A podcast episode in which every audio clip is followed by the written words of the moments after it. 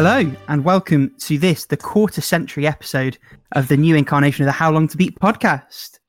25, they grow up so fast. As always, it's me, Rick, joined by Alex and Paula. Uh, before we tell you what's coming up, just want to say a massive thank you uh, to Everdread and uh, How Long to Beat as a, as a website organization, uh, whatever. So, none of you will know this listening, but behind the scenes, um, we use a piece of software called Whooshkaa, and we were grandfathered in to their free service uh, from the first incarnation of the podcast a couple of years ago. Um, we got an email a couple of months ago saying, as of June, uh, it's not going to be free anymore. You're going to have to pay it. So we would have clubbed together, but we we reached out to the site first and said, "Would you be interested in sort of sponsoring us, paying for it?" And uh, Everdread very kindly said yes, um, and that's all paid up now. So no good deed should go unpunished is the phrase, but that's not really what I wanted to say. And no, I thank you, ever, a good Everdread, phrase is what we wanted that. to say. Yeah, big thank Let's- you. I mean, it's just nice to get to do this, right? Every week and Hundred percent. Um, and speaking of this and what we're doing uh, this week, as always, we'll tell you what we've beaten, retired, and played. Um, we're going to have a discussion about respecting the player's time or not, as often the case is. Uh, and then we're going to take a question uh, from the listeners and finish off with the game everyone comes here for. How, long, to, beat, the game. How long to beat the game? We've got no hope if you start halfway through. What was kind of amazing, I am Rick and I were like perfectly so synced. They're all right at the end. That's nice. oh dear. Well, why don't you start us off, Paula? Because you've got uh, pages worth of notes on one of your completions this week. Hopefully, I can. Ho- I really hope I can respect the listeners' time here. Hey, Hey. So, um, I finished Picross E for 3DS. I'm kind of like in a Picross frenzy right now. But also, and this is the big one, I uh I just finished Steam Prison for the Nintendo Switch. And I have a lot to say about this game. So, Steam Prison is a visual novel otome game shocker. where oh yeah because i never played uh, any of those okay uh so you play as the protagonist uh, who is named can i restart that that sounds so dumb yeah like you play like as a, as a protagonist why why wouldn't you Go ahead. This reset is golden. Okay, you play as Cyrus, who is an 18 year old first rank uh, police officer. And she lives like in this um, country suspended um, atop of the clouds that is called the Heights. So the game starts you up, like setting up the, the world where Cyrus lives in, that is like uh, the Heights and how society more more or less works here. Um, you are presented this place like as an utopia uh, for the first like 30 minutes in the game, and then you realize it isn't. Uh, because even though that this society is kind of like everyone uh, is able to live like above certain living standards, and everyone is like what's the word I'm looking for? uh, guaranteed a base level of education. Um, anyone who um, does anything against the law is quickly um, sent to what is called the depths. In other words, they're exiled from uh, the country. Uh, in this game, there's like some kind of saint uh, that is sent you, and pretty much everyone is like everyone in the Heights worship him as a saint since he's immortal, and it is said that he was there uh, when the country was founded. And finally, and this is where you start noticing that things aren't like quite all right. is uh, all citizens are considered adults uh, starting the age of 16 and very much like uh, the temple uh, chooses like who they marry to and how many children they have and all that. And that is part of this population control thing. And then you are thrown into like the real plot of the game where Cyrus is um framed for the murder of her parents and quickly sent to uh, the depths along with all the criminals she once sent there. All those pretty, pretty Because, criminals. um, Um, about that. nice. uh, okay, before discussing like um, uh, more of the game and the, the the routes and quality of routes and quality of writing and all that stuff, um, I just wanted to say like here is is such a like she is like this strong female character that is a knight and can uh, quickly like chase down any criminal. On the other hand, she is pretty clueless about anything and everything. And it doesn't help that um since pretty much being in love is a crime uh, in this place because it goes against like the um population control thing. Right. Anything that is like romance or anything remotely se- sexual is like a crime. And it's like, how is everyone like? How do we even have population in the first place? But that aside, Makes all um, the steam more- there. oh no. well, I I'm not even laughing at that. I'm- hell. I'm laughing at you saying that aside, and then the first page goes flying onto the page. Round one of notes done. Oops. Let's go. one of the notes done. Uh, so for here, uh, the the world like really opens up, Mm. uh, because you only saw like this small uh, kernel of world of world, and then you realize like there's people living uh outside of the prison. So you have this game like kind of divided in the heights and the depths, but the depths is divided in the prison or the sanctuary district. And outside that, you have everything else. Uh, by the way, one of the districts this uh, the story takes place in is called Li- Liberaritas. And it is very much the antithesis of the heights because people aren't like guaranteed anything, but they have like so much more freedom. And while the sanctuary uh, district is more like uh, whoever can uh, whoever has any kind of strength or advantage better take care of it because everyone is uh, out for themselves uh, so Cyrus has like this kind of culture shock kind of thing when she first arrives to the depths which i found like very interesting, but I think like some of the stuff wasn't like as well done as uh, could have been. Hmm. And as I said previously, like in other episodes, this game has uh, six routes. Each of them uh, explores like different parts of the world, and uh, you can actually see like from another character's perspective, uh, like some scenes or some uh of the story seg- uh, segments.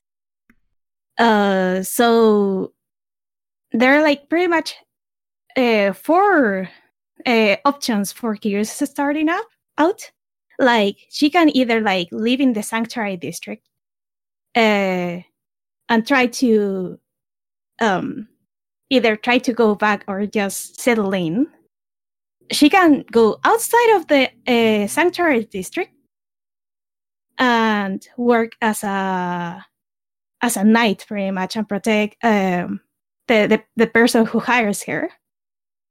Um, further down the line, you can actually find a way to stay in the heights and try to find uh, the the the real killer from there. Though that road in particular, I felt was kind of bullshit. And finally, um, has this partnered in uh, this partnered partner in the police office that is like um, the one who is assigned to go with her out in patrols. In his route, uh, the roles are reversed since he takes the blame for the murder and goes as a criminal, um, exiled as a, he's exiled as a criminal instead. But she uh, gets um, transferred to uh, the Hounds, who are the police department who keep the peace in the in the depths in the sanctuary district. She ends up there anyway, right? She ends up there anyway. Uh, it's actually quite genius how they did it because it actually makes a lot of sense uh, in the sense of how or why um uh, I mean why like the the police accepted uh, so quickly that the other guy was the murderer instead of Cyrus. It really made sense because of the reason she went down there in the first place. I'm trying to not spoil the thing. And it's really difficult, like going into much detail without without like actually explaining it. Overall, the story of the game was like really enjoy- enjoyable. It had like a couple of plot holes uh, here and there. Uh, as I mentioned, uh, the sense um route was was the word was the one that strayed most from like um the otherwise like more realistic setting of the game. Okay. Realistic, like in big quotation marks. Um, but the way of how each route like presented like another facet of the world of the world was um mind blowing at times. And even stuff that I was like, I didn't really like question myself about. It was like, oh, oh my god, it makes so much sense now. And it is so messed up too. Kind of, um, game kind of makes me um, think of Pyre, to be honest. Like the whole concept wise, just. I thought that too, with the top and the bottom and all the different regions in the underworld. Underworld, but yeah. Yeah, and the intersection. I kind of wish I played Pyre. yeah, oh, you'll love it, I reckon. It's got a very strong storytelling focus besides the basketball. Yeah, it, it's interesting because yeah. like I feel like this is quite a trope, like the concept of just like the the banishment concept, you know, like where it's like you come here and then there's the undercast and they are the free ones, but are they free? And like, you know that whole thing. So it's good. I've read like that setting like in, in a couple of other games like mm. uh executed in a different way and it's actually interesting like how many um different approaches there are to this. I forgot what I was talking about. Oh yeah. Um oh yeah, the the writing, the writing. Sorry. Uh, also like not all characters were like created equal. Like there were like two in particular um there were like uh, Ulrich that is kind of like this uh, spy and Ataje who is like another of the prisoners uh, in the sanctuary district uh, who had like some really uh, well written like backstory and motivations and stuff. And the pacing of the route was like the the pacing of the game was the best in those routes. And finally like after you cleared all all of the other 32 endings um, of the game. Don't worry, like the bad endings like take like a minute or a couple of minutes and it's not Haku Keller again, don't worry. yeah, after you cleared all other endings in the game, you are you unlock the the grand finale. It ended the game in such a satisfying note. It's like it it um, grabbed this uh, little gift in a really nice bow. So yeah, that uh, in the music and art department, like it didn't ex- stand out as much uh, compared to other Otome games, but still like has uh, its own identity, even though the, some of the musical uh, arrangements weren't as good. Um, and finally, uh, the amount of content is insane. Like, besides the main story, it has like epilogues, extras. Um, it even has like profiles on all the characters in the game, I think, hmm. and some extra stuff to build up the the the lore of the game even more. would I recommend this? This is the important part. Yeah. I think I would recommend this game. I don't know if I would recommend uh, anyone to play absolutely everything, though the grand ending kind of like makes up for some of the weirdness of one of the routes. Um, I do recommend to pick up the Switch version if if it's on sale because uh, right now the game is sixty five dollars uh, to match the physical release in Japan because Mm, uh well that that is what the companies do um the steam version should be a little bit cheaper but you would have to get uh, one of the routes as dlc Hmm. uh if you want that if you want it I hate that as a practice. Just as an aside, I hate yeah um, like when Asura's Wrath did it. That's when I first like became aware of it as a thing that companies would do, and that's obviously quite um, topical as well because that DLC is going away soon. Scummy yeah as fuck.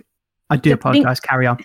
it's okay like i don't really like like the otome mobile games because of the same reason like i'd rather have like all the content or not at all Mm, and that's why I got the Switch version of the game. And finally, um, I would recommend this game, though I would recommend it less than other games, okay.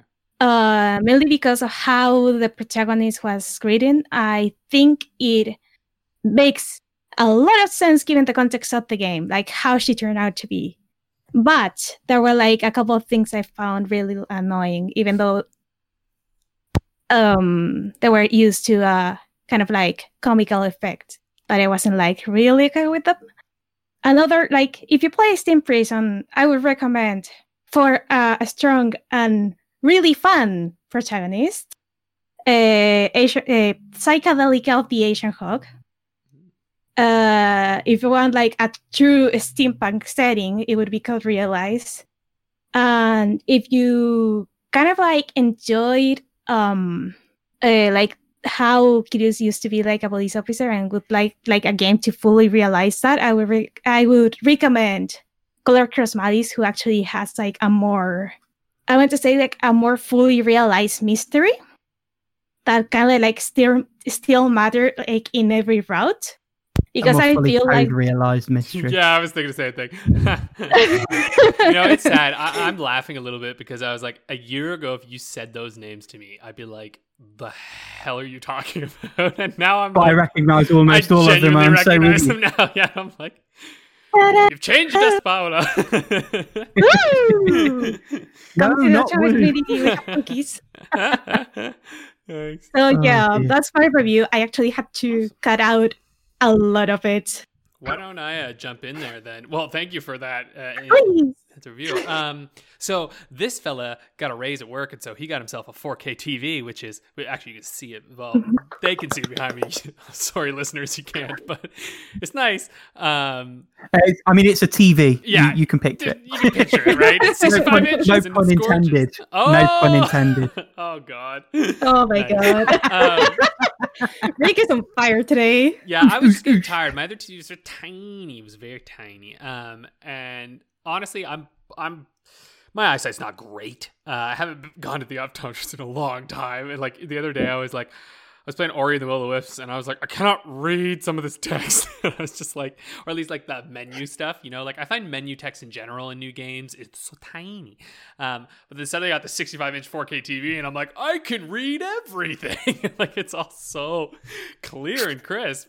Um, and I was playing Ori and the Will of the Wisps on it, and holy mother of all that is holy, that game is it's fucking gorgeous. It's like my partner was like, I think I feel like I'm watching Finding Nemo. Like I was in like the segment where it's like there's water, it's like the Luma pools and stuff, and like it is so pretty. Um, I know Game Awards are stupid and don't matter. It's like the Oscars basically, but like the fact that this game didn't get nominated for anything blows my mind. I'm like, this thing is like absurdly beautiful, um, and just like animation is gorgeous, and it plays so good. I I essentially 100%ed it. I'm like I got 91%. The only things that I missed was just like there were a couple energy things that I was like, ah, I could go get them, I guess, but I have so much health right now that I can cheese every boss, so it's fine. Um, you know what I mean? Like I was doing great. but yeah, I completed like all the side quests, all the um, all the like bonus you know like improvement things abilities shards like everything. I just i got everything. I explored every inch of the maps because it's so much fun. And like they make it easy for you to do that. And it's just one of those these games where like you're not always sure necessarily like well, what exactly do i have to do next? And it's like well i can find out pretty easily if i need to. I just go explore part of the map that's not there yet. Um, and you know you'll figure it out eventually. And in the meantime though it's like yeah, i don't care. I want to go explore this section that i just unlocked an ability that i think i can go explore that now and it's conveniently grayed out on my map so i know exactly where to go.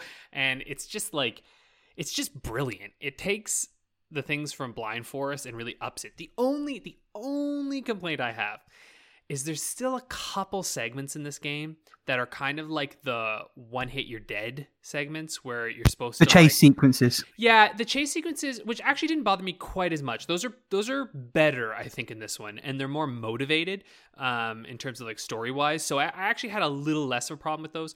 There are just a couple moments that are like, um, put it this way: there's some that rely on hiding, and those aren't that fun because you just kind of have to figure out, wait, why do I have to like what counts as a place I can hide from because it's not a normal mechanic in the game, right? Like you're not used Yeah. to the idea of hiding. So when you get to a point like that and you're insta killed, it's like this is kind of annoying. And then there's also Feels cheap, yeah. yeah, there's Sorry, also segments where so like Ori can kind of launch themselves off of moving projectiles, right? Like that's a that's a ability Ori has. And Mhm. it's never been great because the detection of it is a bit finicky right like and, and in the sense that it works but you, sometimes you think like oh i should be able to press the button to launch onto it but when i press the button it's like oh no it's just a little too far away and having to repeat these segments and get it just right and like wait for an enemy to launch a projectile it's just not that much fun. Like i've found that to be kind of a weak element of the game but they're far and few between and they're not like it's not like bad enough to really like bother me.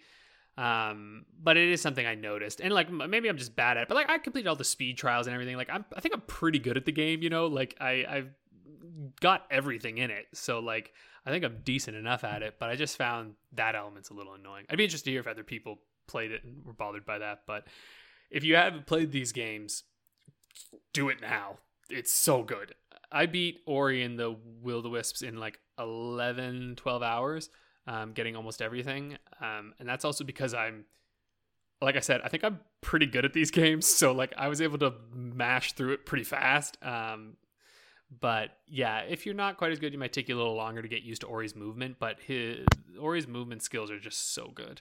Anyway, I could talk about this game for too long. I'm not gonna uh, rile on.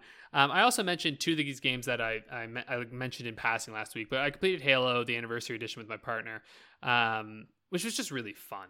That game is excellent in co-op. Um, I do recommend playing it though without the like anniversary like texture remapping. Like you can just click a button to get rid of it, and it's much better. Uh, even though the new stuff looks pretty, but it kind of wrecks some stuff. It, it's really hard to notice some of the enemies. Um, so that was good. We mentioned Narita Boy. I might save talking about that a little bit until you've beaten it, right? Because then maybe we can just talk about that game in general. But suffice to say, I feel like each passing day, my opinion sours on that game. I totally didn't get that impression last week. right? I'm just like, But yeah, I mean, I'll, I'll I'll be finished with it this week, I should think. So um, we can we can maybe pick up on that this time next week. But speaking of a game that we both did beat, and a good segue into your Yes. playing uh, beatings as well, is uh, Strider Two, the one, our how long to beat the game game of the week last week. Game. yeah, uh, I took ha- I took twice as long as you to beat. I think. Um, though I'm going to say this full disclosure: twas a little high while playing it, so I might have been a little slow. Just like, ooh, pretty lights. Yeah, it was a weekend. I was tired. I was just like, let's do it. I was playing on my Retroid. It was also a little slow on it, I will admit. I sometimes I thought about I should have just hit the fast forward button and gone through it real fast. That game is like has some really cool stuff going on because it's like five stages essentially, very quick. took me an hour. Um, you're basically just like No, you're right. Five. I I Yeah, made up a sixth stage in my head. I confused myself. Oh yeah, Crack no, on. yeah, you made it. Yeah, there's there's five of them. Uh, but they in each one there's like six scenes in each of the missions, right? Yeah, and it's honestly like it's a little bit of a confusing game to me because essentially every battle is just like mash that sword button like you know and you're just like, like- to be fair i got an e on every mission because i'm terrible obviously um, yeah, same. yeah, right. And I mean, I I watched someone do a long play of it where they got like the star on each one, and I was like, can't really tell what they did different than I did. But um, besides getting like all the power ups and stuff, but I don't know. It had cool ideas in it. Like there's like these gravity well things you fight, and at one point you're just like floating around it as you smack it, and I was like, you know, it's like it mixes 2D and 3D like really in in a way that like I actually haven't seen again since, and like I- I- to me, I was like, that's kind of a cool way of thinking about the ability to add 3D into your games. I was like, I kind of would like to see more modern, maybe like side scrolling brawlers do that kind of thing. Like, cause it's, I don't know, it's kind of neat. Like being able to turn a corner as like the whole thing moves, but you're still a 2D like character. I don't know. I kind of liked it. What about you, Rick? Yeah, so I mean, the first thing I'd say is I'm glad I played this now because if I, as a kid, had spent 30 bones, whatever your currency is, on that disc, I would have been pissed because it. I, I beat it in 28 minutes, and I'm not the kind of person that'd be like, oh, I want to get like a A plus plus gold star rank on every single stage. Like that, mm. that doesn't bother me. I, I want to sort of see it and be done with it. In terms of seeing it, you're right. It is really, really pretty. I love the the styling of it. Um, I think it benefits a lot from doing it that way. It's also interesting that we both played it handheld. So um, I played it on my PSP. So there's um, a long-standing way you can wrap um, a PS1 ISO so that it will just run um, with the with the native emulator uh, in the console, and it was a lot of fun there. It was probably a lot more fun than it would have been like having to get it all set up on a TV and, and everything else. I think I liked it for what it was. Like it was definitely easy to cheese.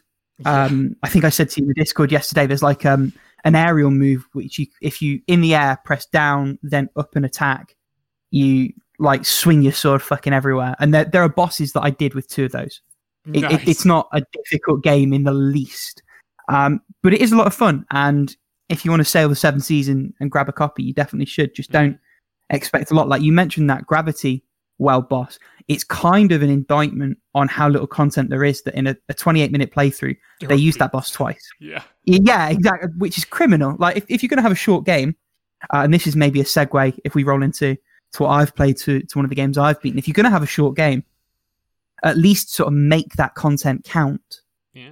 um, and, and do creative things within that short playtime. The, the shortness should be a justification to avoid padding rather than something that, that is necessitated by padding. That that just shouldn't happen. It's criminal.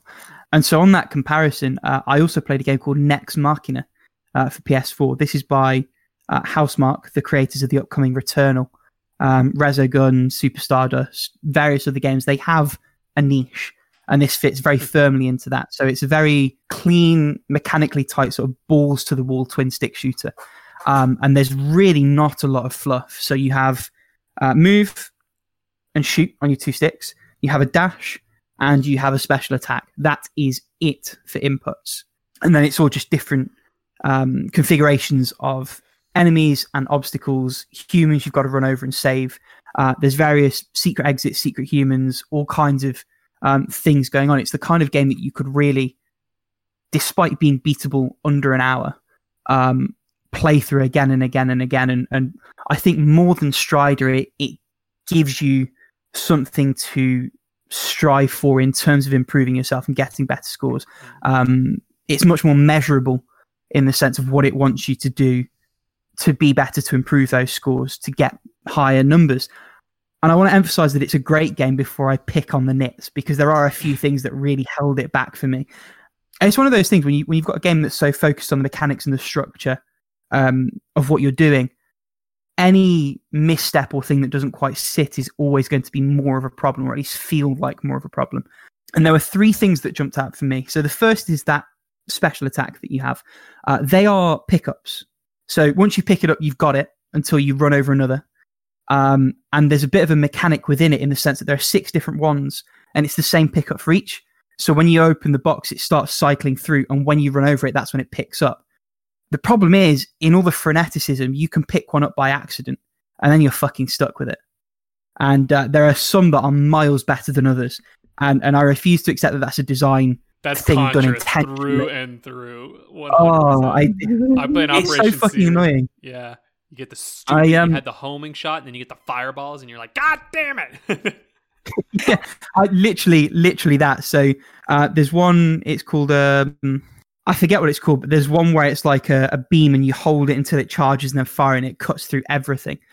Then there's another one that's like um, a, a small flash around you that takes fucking forever to recharge. And I can't tell you the amount of times that I had the proper shot was like slashing up with it, and then I picked up this little pathetic excuse for a smart bomb and I was stuck with it for like three stages until I could pick up another. And then you go to pick up the other and you pick up the wrong one. It's oh fuck. So that that was a problem. I feel like even in a game like that, you could have like a a freeze frame and pop up and say, well, which one do you want? Or when you run over it, like, are you sure you want to pick it up? Even if um even if you have to hit a, a fifth button over the top of it to select it, like click one of the sticks, and I feel like that's doable. And speaking of that frenetism, the second problem with there's certain things that I don't think were sufficiently signposted visually.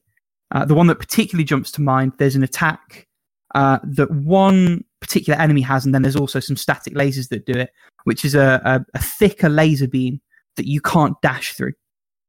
Um, so if, if you try and dash through it, unlike all the other lasers, that's an instant death, uh, which is fine. Like I don't mind that as a mechanic, but it's not massively obvious in and amongst everything else where that beam is.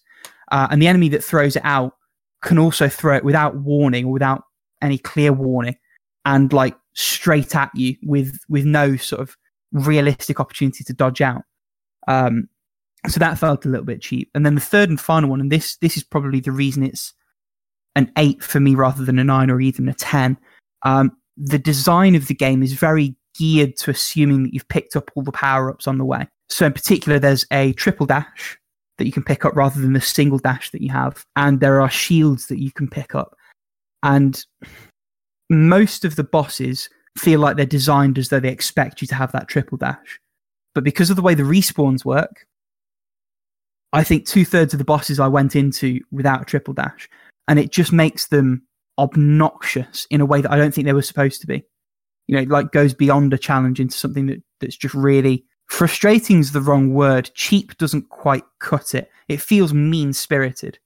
Um, and that's not what you want in a game where it's challenging you to improve. And it's a shame because so much of the game nails that. So I, it was my third run that I beat it. So I, it was on the second difficulty. You have loads of continues, but the first one I quit out assuming that it would auto save between levels. It doesn't. So I had to start that again. Um, and then the second one, I, I quit out of sheer frustration at what turned out to be the final boss. But after each time, as I was going through every level, I could tell that my understanding was improving. I was doing things easier, and and that's so empowering for a game like that. It's crucial, um, and it nails that. But those little things, I think, do detract from it. It's super cheap though. You can you can get it on sale. I think I got it ninety percent off. It was like a couple of pounds. Um, so I'd say wait for a sale and then give it a go. It, it, I'd certainly recommend it, but just sort of be aware going in, I suppose. To beat those two, I've put Fall Guys down as a completion. yeah, I was It's, like, uh, what? How? I, I completed the battle pass for this season's worth of content, so I thought I'd just talk about it because it's very good. I guess that's, That's it. I don't really have Yeah, anything yeah, yeah. It's Play Fall Guys. yeah, give it a go. I mean, loads of people listening, I'm sure, have PS Plus, so you've got it anyway. Yeah. Um, it's still good. It's still good. Um, I also completed the next um, in my Cecile Richard back catalogue playthroughs, which is Visit. Didn't log it as a completion on the site because it's literally six screens. It's like a, an interactive art gallery sort of thing, Hmm. and it's nice. And the bit right at the end, I, I audibly went, "Ooh!" So if you like some of the other stuff that they've done, check that out. nice. It's uh, no barrier to entry. It's free. It's all online. You know, yada yada yada. Um, and then the last one, and I'm gonna have to kind of be harsh on it, and I feel a bit bad doing that. Is a a game called Wild Nine for PC. So there is a group called Sokpop. Um, they have like Patreon supported games. So every month they bring a new game out, and you can either subscribe, fund the development, and, and get the game, or um, the games are released on Steam and itch for like double the subscription price. Um, and it's something I've, I've had my eye on for a little bit. And this this game specifically dropped and looked really interesting to me. So I thought, you know what, I'll uh, I'll sub for a couple of months, see how I like it, and then sort of reassess later in the year. You can tell that it was rushed, or at least you, you can see the gaps where that development cycle leaves things out, and that that was deeply frustrating as a player. First off, in terms of the control settings, so uh, it's WAS movement, but then your camera is rotated with Q and E, and then reload is on R. And it's not like a tap and you're done reload. It's um, a semi-active reload in the sense that um, they're energy weapons, and you can overcharge if you hold R for too long. So what I'd often find myself doing is either trying to reload and swinging the camera around in the middle of a, a gunfight, or trying to move my camera around while I'm moving around the world and like overheating myself and doing damage to my character and it it's just eternally frustrating that they couldn't map one of those functions to like middle mouse or control or let you choose where you remap it. Beyond that, the game the gameplay is just quite thin. You you move around, you shoot things.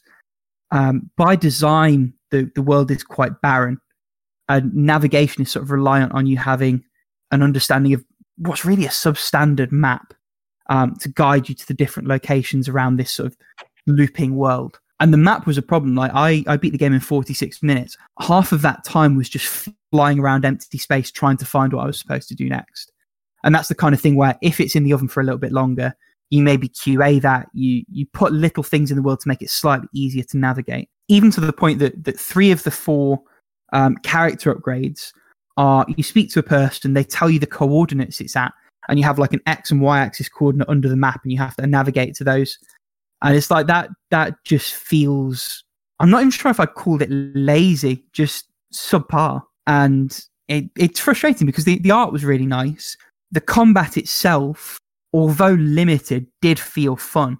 And i think if if it was something that was given a bit more time maybe fleshed out a little bit more there, there's a good game in there but i sort of fluctuated um, between a seven and a six and a, a little bit like next mark and it ended up sort of erring on the lower side and um, if if you're looking at it like I did and thinking maybe that's the thing to jump into the sub for, I'd say it probably isn't. Which is a shame because I, I like the concept. I just don't like the the outcome particularly. So we'll we'll see in the coming months what else they put out, and we'll see uh, if anything jumps out at me from them. But for now, maybe maybe skip that one. I think I don't think it's it's quite worth anyone's time.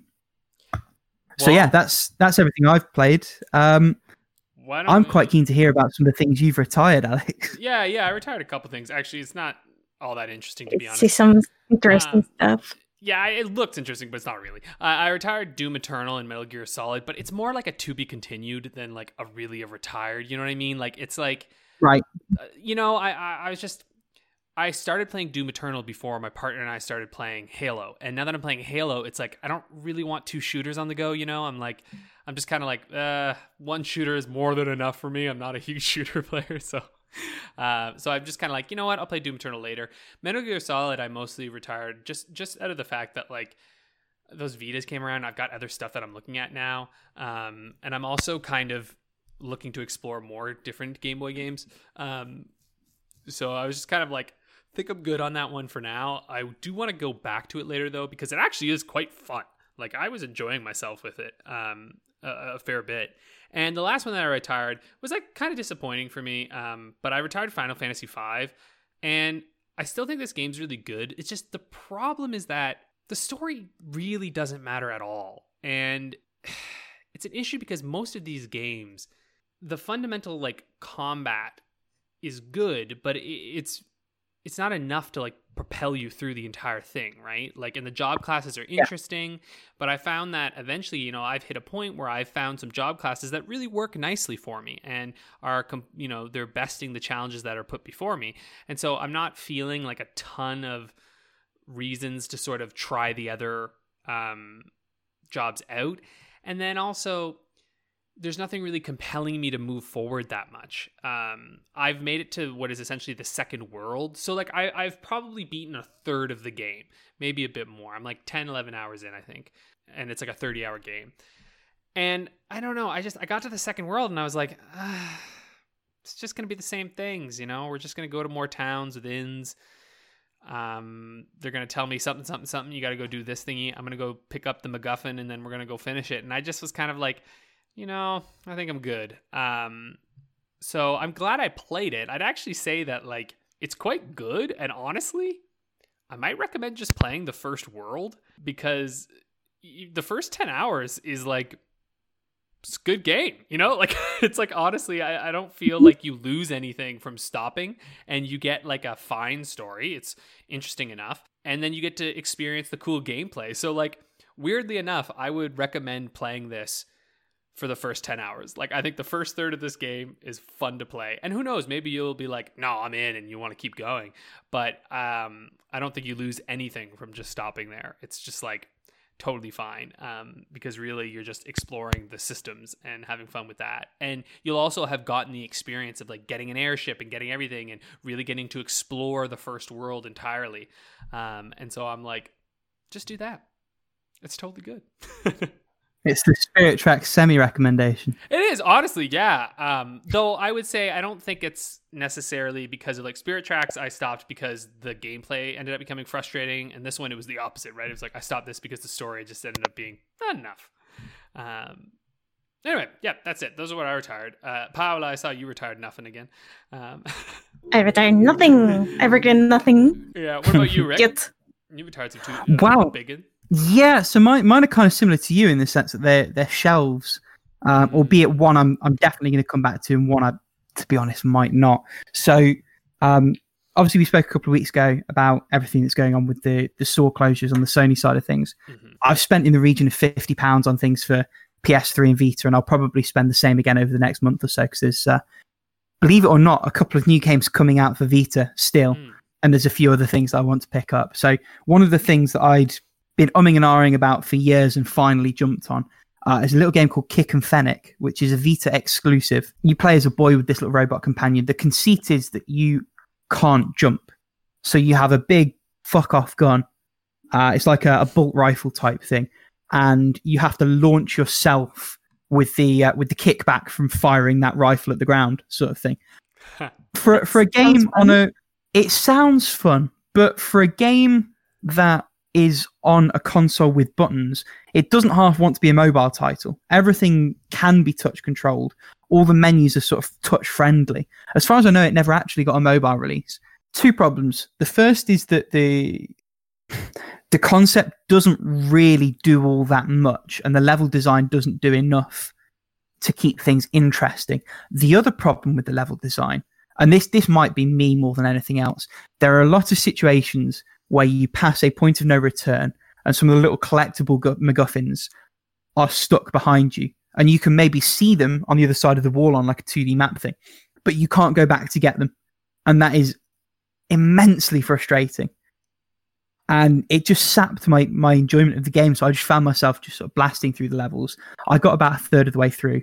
I, I just didn't really want to play it anymore. So Mm. I might come back to it. it it's going in the to be continued. It's 50-50 at this point whether whether or not it just ends up being retired properly. But it didn't cost too much and, and it's something I would have wondered about eternally if I hadn't given it a go. So Hmm. no regrets particularly. Um, the other one is Ghost of Tsushima Legends. This one I'll definitely come back to. It's just a case of wanting to play other stuff for a couple of weeks and come back fresh. Um, I, th- I think I said this a couple of weeks ago because of the way it's structured.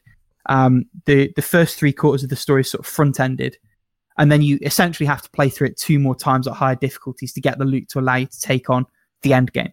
So I've done all the story through on bronze and silver. Um, I've done all of the survival maps on bronze, silver, gold. So I'll give it a few weeks. I'll play through the gold level story stuff, uh, and then I'll be ready to tackle the end game and finish it. But that that it it's still great. It, it isn't any kind of indictment on the game. It's just the fact that um, I'm sort of three months late to the online structure that they've been putting together. I think so. Yeah, that that's my sort of retirements, um, and that's that's everything for those. Um, Why don't we move Paolo, on? do you wanna- Oh yeah, sorry. Go ahead, Rick. yeah. Oh, you Yep. gonna say go ahead, Rick? I uh, no, I yeah, was go on, actually Paolo. We say go haven't ahead, heard from you. Paula, but ah, okay, we just like. Oh, right, there we go. We're So, in agreement then. That's all good. Paolo, jump in, save us from whatever this is. from our weird Okie segue. Uh, so I've been playing a bunch of stuff. Like I've been like really like jumping from game to game, like every two, uh, every two hours or so. so I've been playing Age of Empires 2 Definitive Edition, mostly multiplayer stuff. Haven't um, touched the campaign yet. Picross E2 because the Picross frenzy is still ongoing. Animal Crossing New Horizons on Switch. I think I'm gonna like slow down with this one because like there's nothing uh, new like right now going on or an event or anything like that. So uh, I'm pretty much like saving up my my my money buying turnips and I forgot to buy my turnips. God damn it. yeah, the plan was uh, was to buy turnips uh, this morning, which I forgot, and pretty much get a profit to finish paying up my loan. so much for that.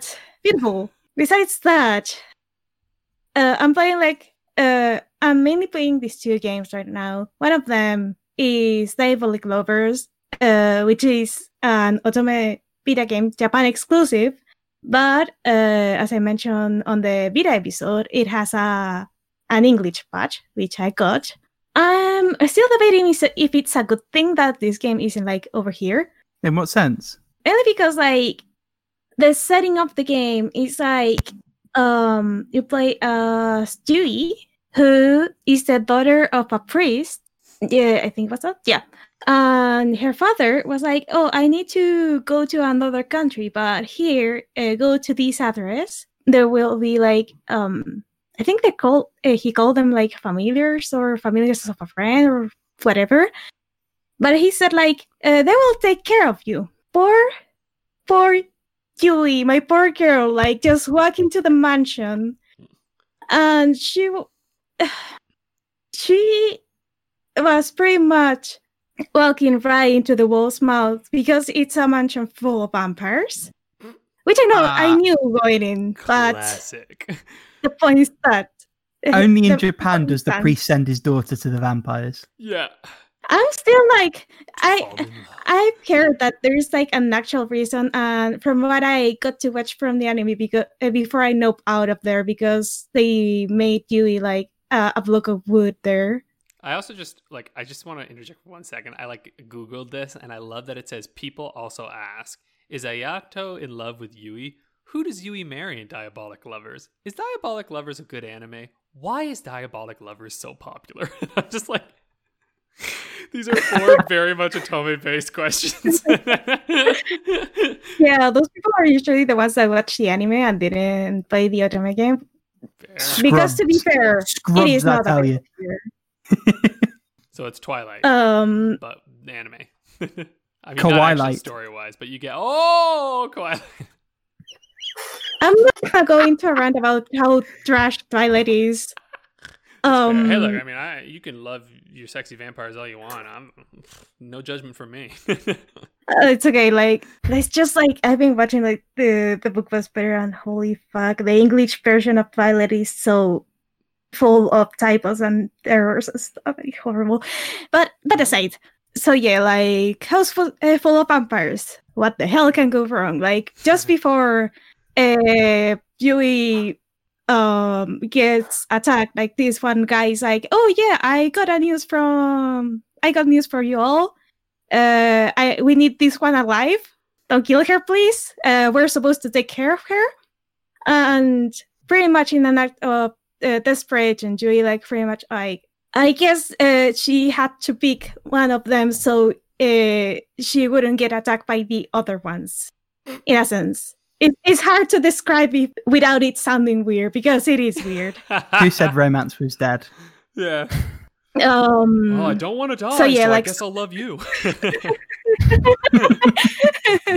to be fair, she was kind of saved from a very bad situation because of that. So okay. um I guess it kind of worked out in the end. But anyways, um I'm like one third of the road in, and I commented with uh, with you too, but I was in the worst route possible.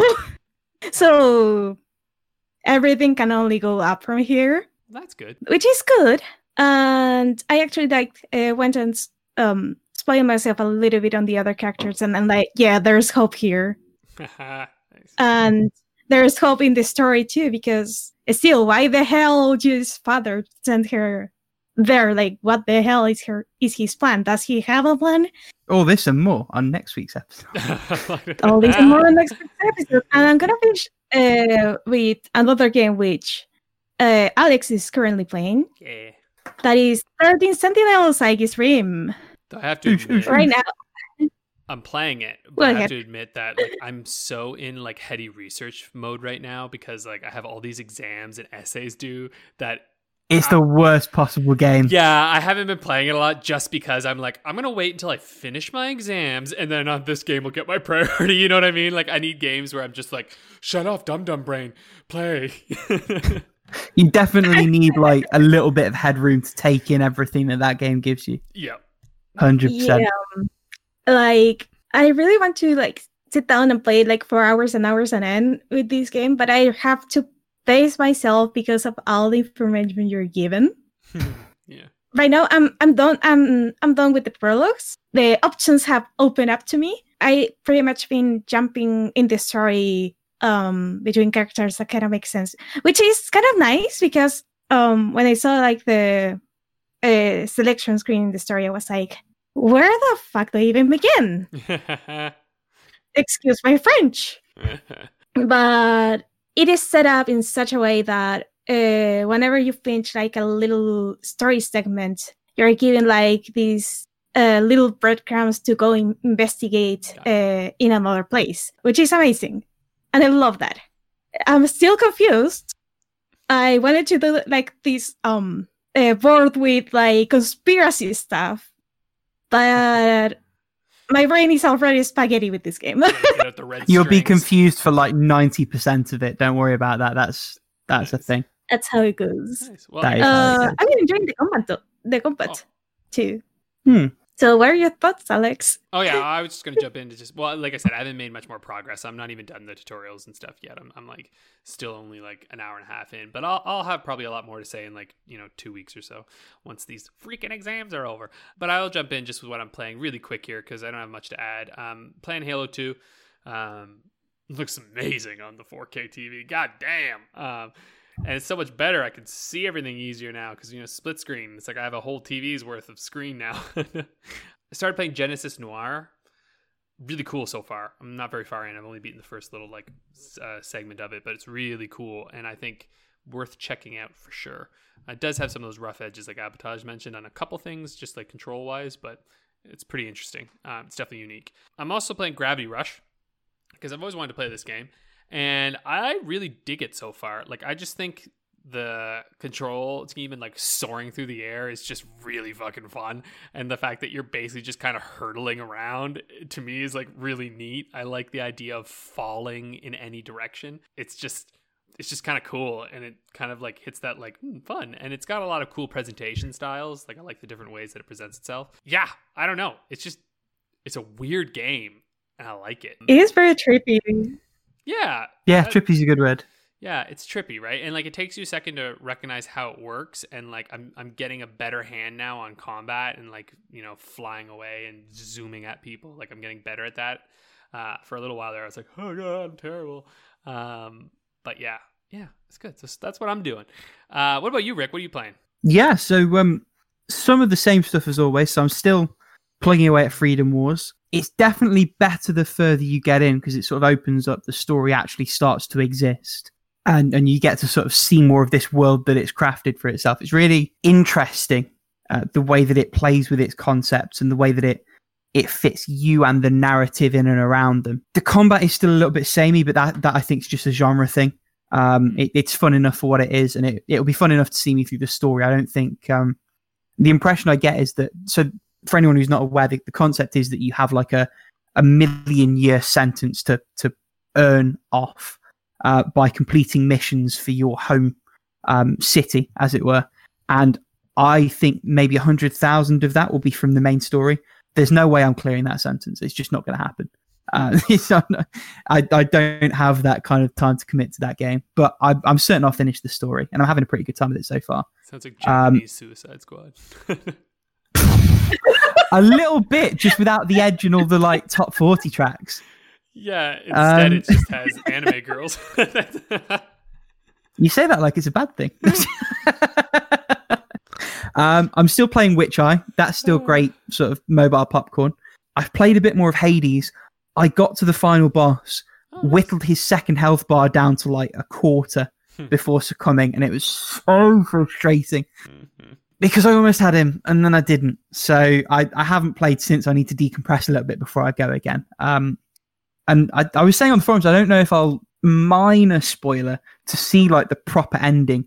You essentially have to have 10 successful escape attempts, or at least that's my understanding of it. I don't know if I'll stick around that long. I feel like one and then sort of watching the proper ending on YouTube will be enough for me. Because as much as I enjoy it, it seems like the content will be largely the same. And I'm, I'm not sure I can justify another nine runs of that when I've got so much other stuff that I want to sort of give time to. And it's sort of interesting being at this point. I sort of took the mick out of you a little bit when you're like, oh, it's just a roguelike. But I sort of get where you're coming from now. Like, I'm starting to come around to that point of view. you don't have to look so smug about it, but I am. well, you know what? I didn't even care because I knew you would. I was like, he'll come around. but yeah, I mean, I, the, the core game is still exceptional. And if, yeah. if you're the kind of person where that clicks for you and you just want to play it all the time, I totally get that. Caveat, I think if I had a Switch and I had it on that, I think I'd be much more inclined. Because it seems like the perfect game to play for 10, 15 minutes, lock your Switch and, and put it down. Well, yeah, uh, with PC, was... you're sort of yeah. Sorry, go on. I was gonna say if we were traveling these days, then like yeah, this game I'd probably still play it. yeah, go on. What you say, Bella? Oh, we made Alex uh, get a Vita, two Vitas. It's your turn to get a Switch. yeah, well, when when they announce the Pro, yeah. believe I'll be all over that. Oh, and yeah. uh, when SMT five comes out, believe I'll be all over that on launch as well. Nice. That's uh, that's the long term plan. But yeah, I, I, on PC it's a bit of an undertaking. You have to boot it up. Mm. You've got to like sit down and go at it, and I, I think that is a detriment to my personal enjoyment of the game.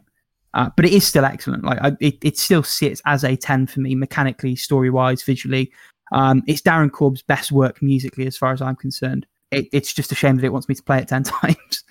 I've played about an hour of Narita Boy. Um, not much more to say beyond what we what we spoke about with Avatars last week. It really is clicking for me, despite its evident flaws. Um, and and so far, I'm I'm having a really good time with it for what it is, as what it is. Um, the visuals are stunning, and and as the world started to open up to me, it is quite possibly far and away the most unique world I've seen in a long time in a game. The pixel art's amazing. The animation's surprisingly good given how small a studio it is. But yeah, I'll have, I'll have more to say on that as we go forward. I think one that maybe the community's not as intimately familiar with. So I actually play uh, quite a lot of Call of Duty with my friends, and um, there's a gunfight tournament that's just dropped on the new one. So that's basically small maps, uh, two v two, and it's the first sort of six points. So you you try and wipe out the other team before they wipe you out, and then you reset. It's a lot of fun. It's all action, a lot more strategic than standard sort of deathmatch or, or other game modes in the sense that it's small arenas, small numbers. There's more opportunities to sort of play mind games with your opponent, move them around, and, and be more tricky with it. Um, so I'm having a blast with that. We've won a couple of tournaments that's actually eaten up a chunk of my gaming time this past week because it's just been what we've been hammering away at. Um, and then the final new one, and again, this is another Vita game that I've I've sort of jumped on. Uh, it's called Aqua Kitty DX. It's a bit like Defender, so you have to protect uh, these items at the bottom of the ocean. Uh, they're basically milk mining facilities. The, the, what little story there is is unimportant. Uh, but there's robots that come in. You have to destroy all the robots particularly you have to destroy the ones that try and lift uh, the milk mining cats from the milk mines uh, before they get out of the water and off and away. Actually, shockingly hard.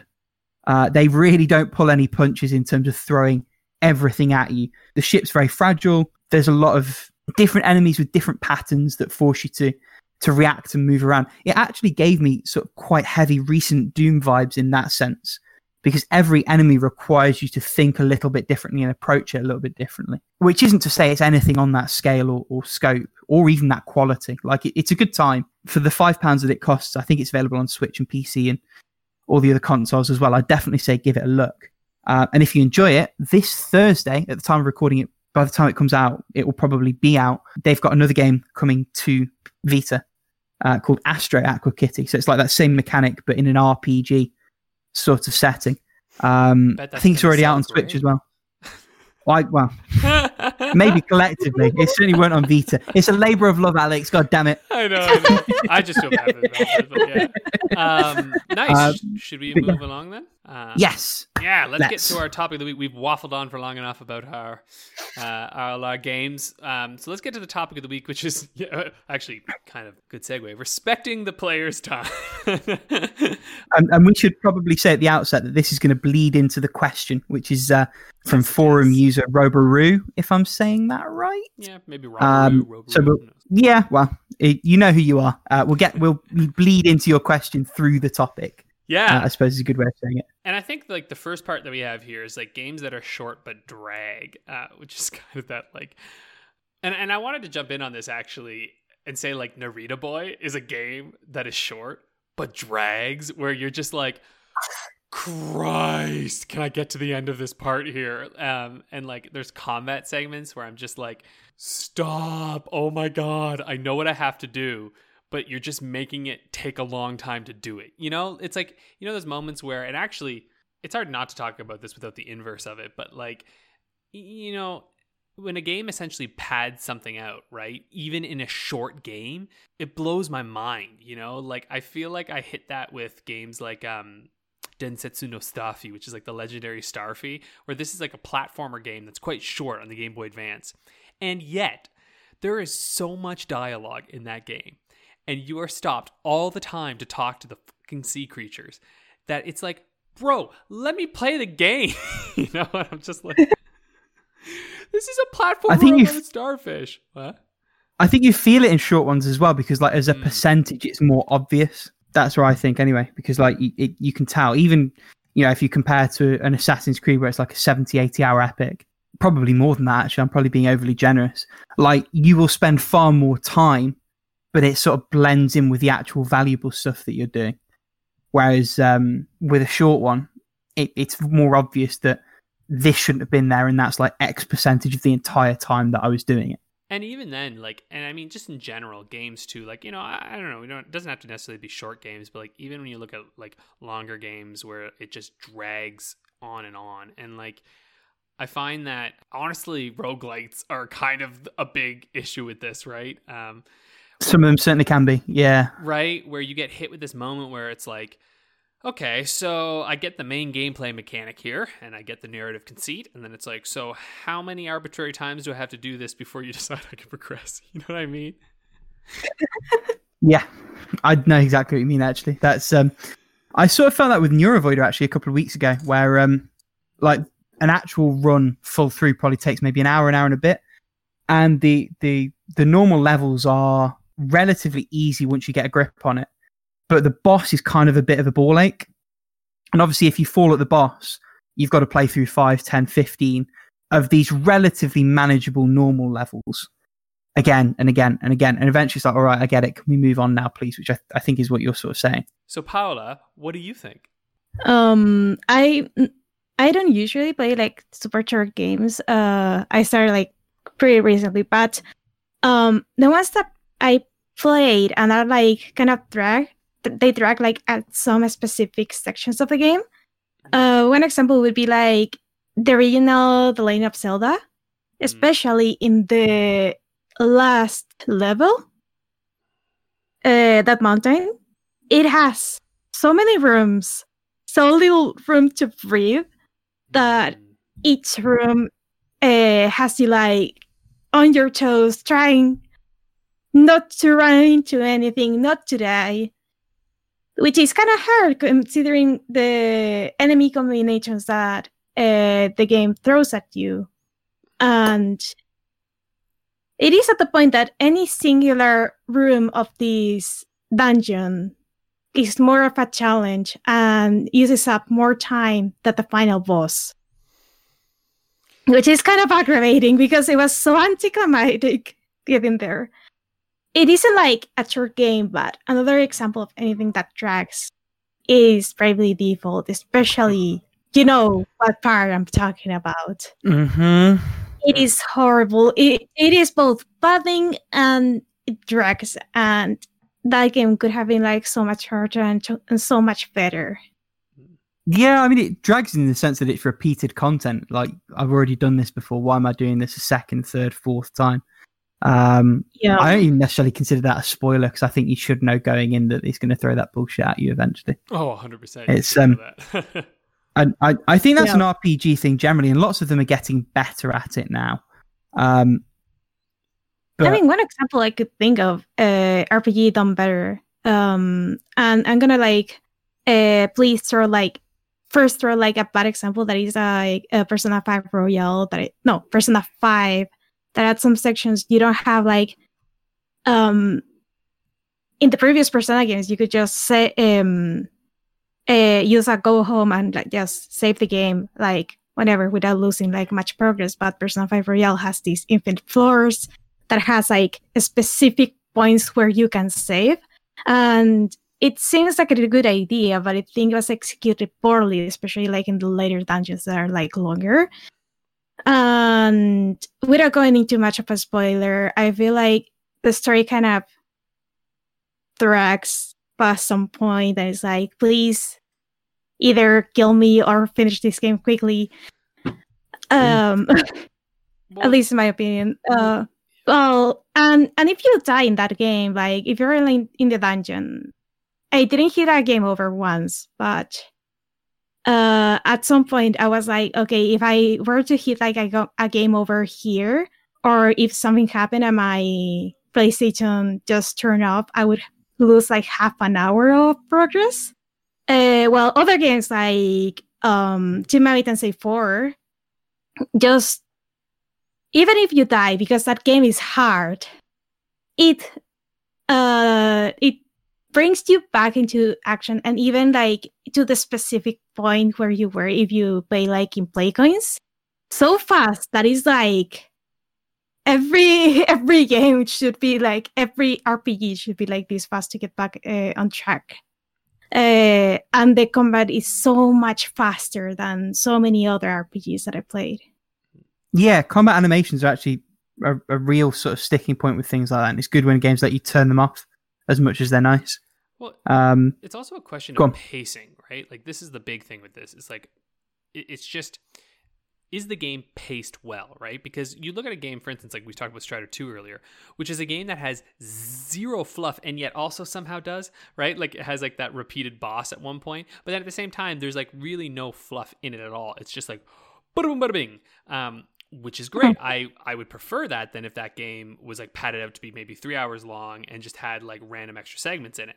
But at the same time, there's like no pacing in that thing. You know what I mean? It's just like boom, okay, boom, okay, boom, okay. Now you're fighting this boss again. Now you're fighting this boss. Now you're fighting this boss, and you're like, holy shit, guys, like slow down. You know, like I mean, there- is pacing. The pace is balls to the wall, fucking extreme. I know, right? Yeah, and you're like, ah. Um, and so I don't know. Like, I find that feel like for a lot of modern games, especially, there's a bit of the design by committee issue that happens where individual moments often feel well paced, but it requires a really good director or someone who has a really strong oversight on like the whole process to sort of see how the game is functioning as a whole because i think For bigger games, for sure, yeah. yeah, right. And like not even games that you would you wouldn't even think like most games in general, right? Like if you have a studio working on it that's got more than like 5 people doing the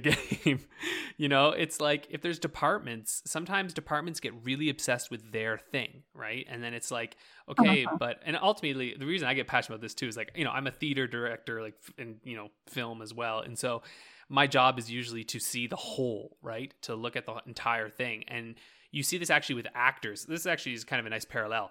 Actors like to act with a capital A, you know, uh, where they get to really feel everything and they're like on stage and they're, they're feeling the moment.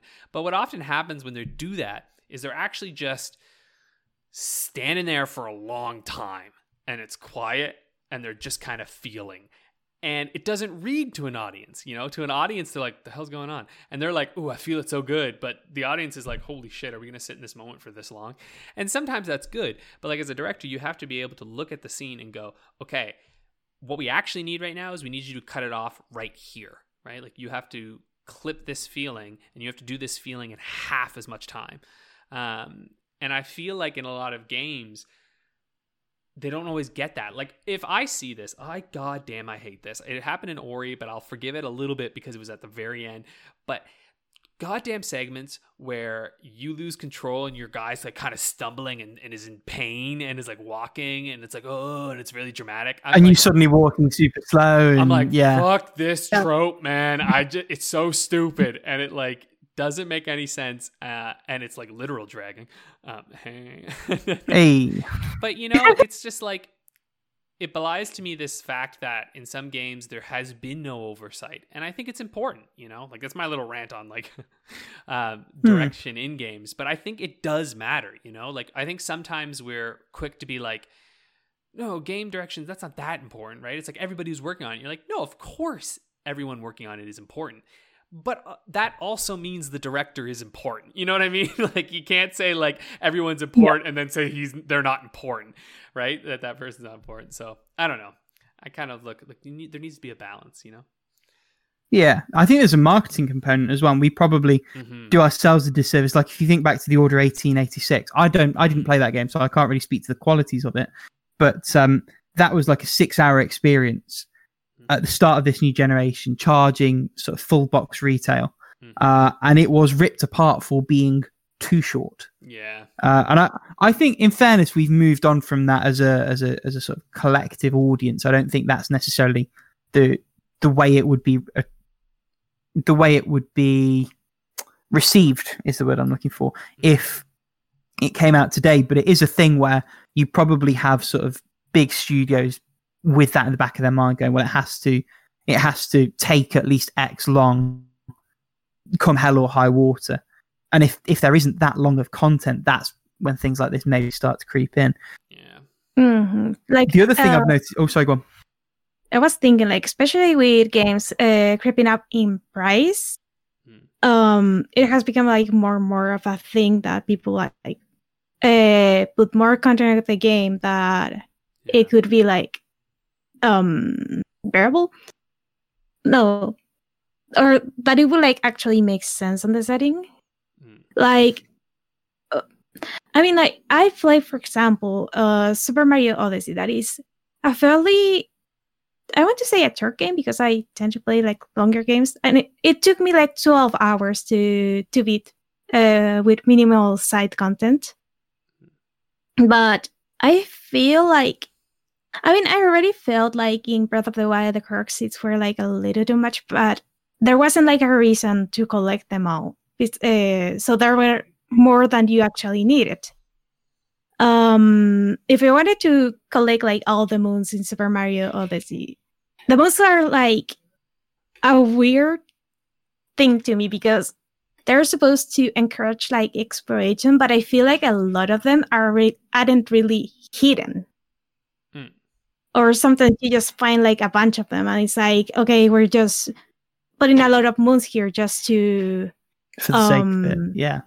yeah. Well it's also the accessibility question right? Like do we want to make all our moons hard to find um, and maybe lock someone out from progression or do you make your moons easy you know what i mean? Like it's at that there's an extra wrinkle added into it there right? It's a conceit of the medium. There's there's no other entertainment medium where ability will lock you out of content I know. It's also nuts because as you were talking about this too, uh, Paula, I'm like, this is the only genre where like I, I, don't know Zack Snyder's uh, you know Justice League just popped into my mind where like I watched that movie. That movie is a nightmare. It's a train wreck but like it's it, but it, it's a functioning train wreck. You know what I mean? Like do you I'm mean like, the the four hour Snyder cut yes, do you the mean four the two hour I never saw cut? the original one. Um I saw the four and hour fun one. fact yeah. Only half the people who started the four hour one finished it. Oh, I believe it. Um, I watched with my partner and we were laughing on the whole way through. It's it's insanity.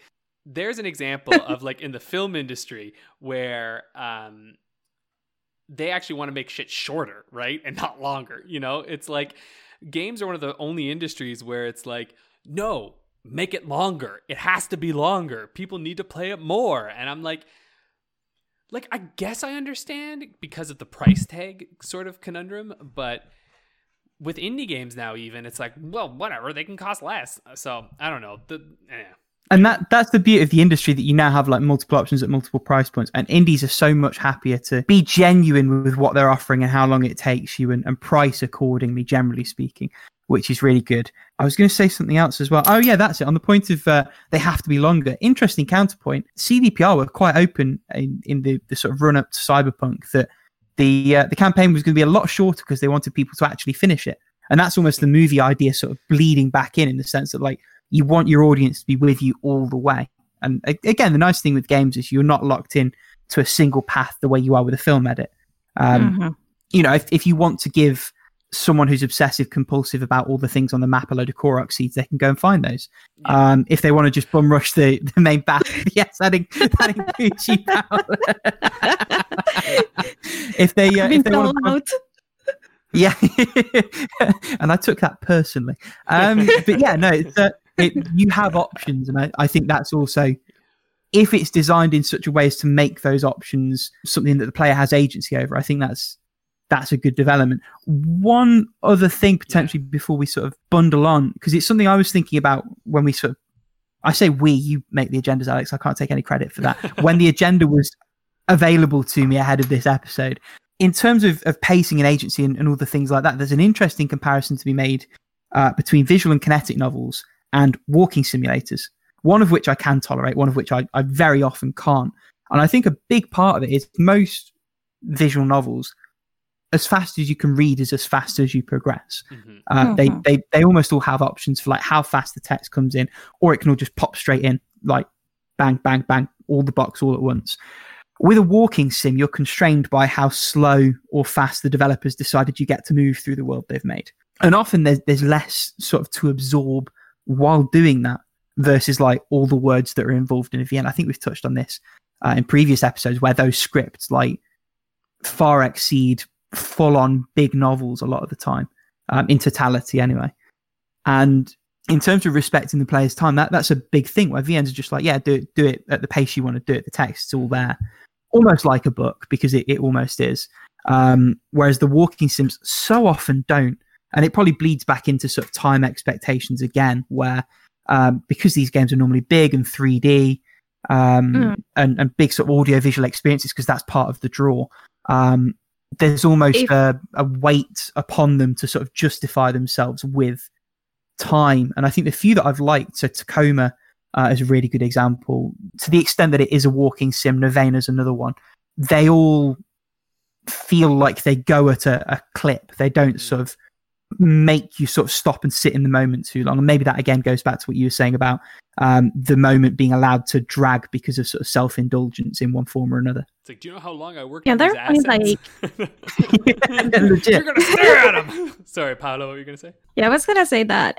Um, uh, in terms of how some visuals re- respect the player's time, well, it depends because there are some where you have to do like very specific stuff to get like the best um ending to the story or see like certain parts of the story yeah. And that be like for example Lost in Prison where you have to get like all the endings to see the great finale and those mafia as well.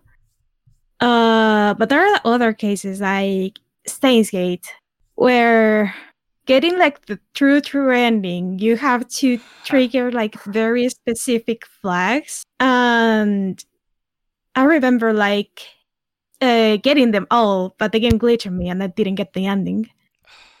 Um but on the other uh, side you have uh, like the other visual novels i play that have like this kind of like rewind feature on the text that is like oh i missed I missed that or I didn't quite read that well or even like uh, I think I pressed the, the, the wrong option. Please let me go back. And even if you didn't save, you can just like uh, go to like the the dialogue backlog and rewind to the point you want, uh, as long as it's, it's, like within the chapter, and uh, pick the other option or whatever. Uh, which is uh, something I've grown so accustomed to that uh, when there isn't such a feature, it's like, oh no, I didn't save. or there are others that just like that give you the option to just like jump to the next option instead of what's the word I'm looking for, like skipping text for uh, 10 to 15 minutes uh, on some cases. Hmm. Um, and this is a great excuse to praise 13 Sentinels Aegis Rim again very quickly because its flowchart system lets you skip straight to where you want to be. Uh, speaking of 13 Sentinels, like even uh, if you boost of it and press the dialogue like too many times, like I usually do, you can just like skip or jump straight to another thing, and it's quite. I really like that system. yeah, so oh, yeah. so all this sort of bleeds nicely into the question that it spawned from, which uh, again came from Roboru, which was what's the longest game you've played that felt far shorter than it was? And for me, that is just simply uh, the longest single player game that I've played. So excluding Rocket League for obvious reasons, although those 2,000 hours have flown by, believe you me. um, so the, the longest single player game I've played uh, is Final Fantasy Tactics A2 Grimoire of the Rift for Nintendo DS. I have 118 hours logged in that game but it breezed by. That game just sucks you in so easily, so completely. There's so much variety to those systems. Um, there aren't any particular sort of roadblocks. It's all a real steady clip. Um, it, it felt like I spent half that amount of time, and, and there you are. Close second, Cyberpunk. Um, it, it's the third longest game. I Persona 3 Portable definitely doesn't sort of feel shorter than it is. It feels exactly as long as it is um, as good as it is. Cyberpunk went very fast. Yeah. Yeah, I think um, I was gonna mention The Witcher Three, like because because I think I just enjoyed it a lot. But this was a hard one for me because I'm like I don't know actually. I'm like games tend to feel how long they are. You know what I mean? Um, mm. Though there are games that I get lost in while I'm playing, like that for sure has happened. And one that surprised me actually, and that was Assassin's Creed Odyssey, and it actually really kind of brings you into it. And and the reason I say this is because it's like it very much plays like the Odyssey in some ways, wherein you are traveling to different locales and then a series of stories unfolds in them, right? And there are a lot of different islands. And so it felt kind of shorter in the sense that it was like you got to an island and you experience this like quest on this island and it's usually unique and really interesting. And then you're like, okay, bye bye, you gotta go to the next island. And you just like hop along and you go find all these shorter stories. And so the overall large story actually felt um, a lot smaller. Um, despite the fact that I spent a ton of time in that game. I mean, I think it was like 90 some hours or something like that. It was a long time in it. But it was just, it was paced really, really well, actually. That's one thing I'd say. Like the pacing was excellent because it's like, oh, you can interrupt your time by going on, you know, going on the seas and landing on a new place and you discover an island and you weren't told to go there, but you discovered it anyway. And you're like, what's on this island? And then you find all these cool things and all these stories that unfold really, really organically and naturally. I don't know if Valhalla continues that. Um, I'll probably play it at some point, but Assassin's Creed games are so big that like when you play one of them, like I haven't played Origins yet, which I hear is pretty good too. But like Odyssey, I was just like, okay, not gonna play another Assassin's Creed for three years now. Like you know, just like takes over your life a little bit. But yeah, what about you, Paula? Um, in terms of a game that I spent a lot of time with, uh, with um, without even like feeling the flow of time, it would be like Breath of the Wild. Especially because in my first uh, playthrough, I spent 178 hours. Mother of all that is holy. And I swear, yeah. Uh, I'm currently in my second playthrough of it. Uh, to be fair, at that point, I didn't collect like all the Korok seeds like I only collected like 600. Only. Only. Uh, um, I really have like a lot of fun, like every second of it. Uh, the other the other game that it said that it felt like a lot shorter than it was, it would be like the Shin Megami Tensei 4 duology, I think. Especially Shin Megami Tensei 4, the base game, because I did every single side quest available at the end of the day. Snap. Mm-hmm. I noticed that. Uh, it was at, at some points it was like, oh, I've been playing for I don't know five hours straight, or I'll be just playing. Suddenly it was night. It's uh, that would have fully qualified for me if not for the fact that I spent like 50 hours less with it than I did uh, Tactics A2. Also, like, so my playthrough was 74 hours. A good five to 10 of those were fighting Beelzebub, which, Christ alive, that boss. You know what I'm talking about. Holy shit, that boss was difficult. Just I think I went. Sorry, go on. That the boss, the quote unquote boss that I uh, had more uh, problem with was like the first like dragon thingy you have to pla- you have to fight before the Minotaur, and then everything was a breeze for me. No, Beelzebub, I went through like 15 different party comps trying to find something that would work. Ah. Um, but yeah, no, it's credit to the game that I enjoyed that so much. Yes, go on. Nice. No, that's great. Well, thank you very much, everyone, for sharing those things that were long but short for you. um, let's hear. Actually, I would love to hear listeners if you had any games that you found were short but long, or or short but dragged, or long but shorter. All those things, all those different random things. Um, but why don't we move on to a game that is short, and that's How Long to Beat the game. The game. Yeah. Um, so I brought up the randomizer and I found one uh, from way back in 2006 Viva Pinata, the Xbox 360 game. Oh, that's going to be disgusting. Oh, yeah. Oh, no. I saw this and I was like, oh, that's a hard one, actually. Like, I have no idea. Oh, This was received I know quite well at the time. Uh, it was. It was. But I it also had like a really well received DS spin off. Fun fact yeah. that nobody remembers. I think so. Like I, I remember with this game, I think people were pissed because like it was rare, right? Like Microsoft bought Rare, and so Rare is making like this Viva Pinata game, and they're like, "What is going on?" Uh, but then when people actually played it, they were like, "Oh, oh, it's a good game," um, and we're quite shocked. For those who don't remember, Viva Pinata. I mean, how do you even describe this game? Um, It's Um, like um, it's like the Pokemon breeding thing, but with pinata animals, right? Like you keep them, they interact with each other. They have like pinata babies. Don't ask. That I mean, I'd never it's like played a it, but that's the impression I get from the outside. Yeah. Yeah, yeah, yeah, yeah. You're doing like it's like gardening and whatnot. Oh, I have a feeling the completion on this must be nuts. Like, I fucking dread to think. I Yeah. really do. So uh, I I've quite conservatively guessed 15 hours for main and 17 hours for main plus. I'm not touching 100% of the barge pole. There is no way. yeah, I'm scared of anything here. Like, um, I was looking at the wiki page of Viva Pinata, and I can't begin to wrap my head around like what kind of game it is. oh yeah, it's a management Yeah. game, right? Like it's essentially a management sim, but with pinatas. Um, uh, I Almost like a zoo tycoon in a sense. Yeah, yeah, I I think that's about right. Um, within three hours, yeah. Do I want to do two times or three? This is this is what I'm wondering because like I just feel like the 100 percent is probably something absurd, like in like the the 50s or something. But I'm not really sure. I'm not really, you know, you know what I'm saying. Also, when do you- Even when we're sure we get them wrong regularly. So yeah, exactly. When do you beat this game? That is true. I might hail Mary it because like I don't know. Hail Mary it? I don't know. I mean, how long can be like the main story actually? Well, that's the question, isn't it? That's uh, That's the game. That's the game, I know.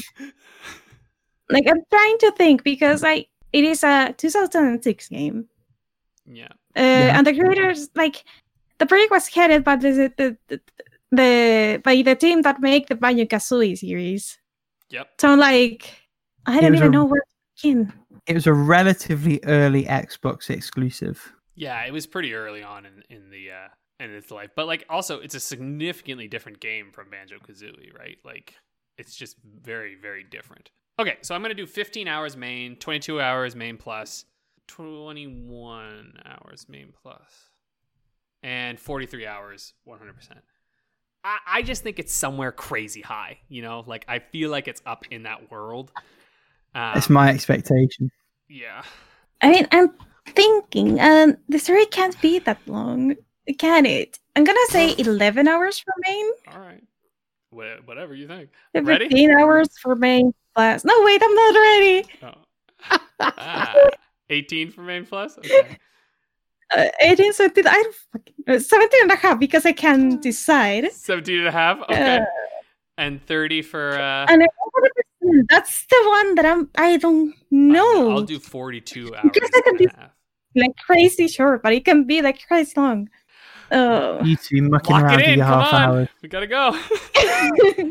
okay, I'm gonna say 48 hours or 15 minutes. Okay, 15 minutes. there. Oh, we have like the same ones. All right, let's find out. Okay, so main story is 19 hours. Uh, we all lost. Get it? Um, we've all lost. Main plus extra Oh. is 31 and a half hours. Oh. Completionist is 51 hours. Oh. to be fair, not a lot of people have beaten this. The the the main story is in red, um, so it's been a little tough. But we were we were close. Um, man, I should have gone higher. Clearly. Well, what do you know? Viva Pinata. That's a long game. Uh, thanks for tuning in, everybody. Once again, the scores have not changed. Rick is still in the lead, uh, followed closely by Paula and me in dead last. But I'm only five. All it takes away is one bad week. Yeah. Yeah, all it takes is one bad week and it could all change.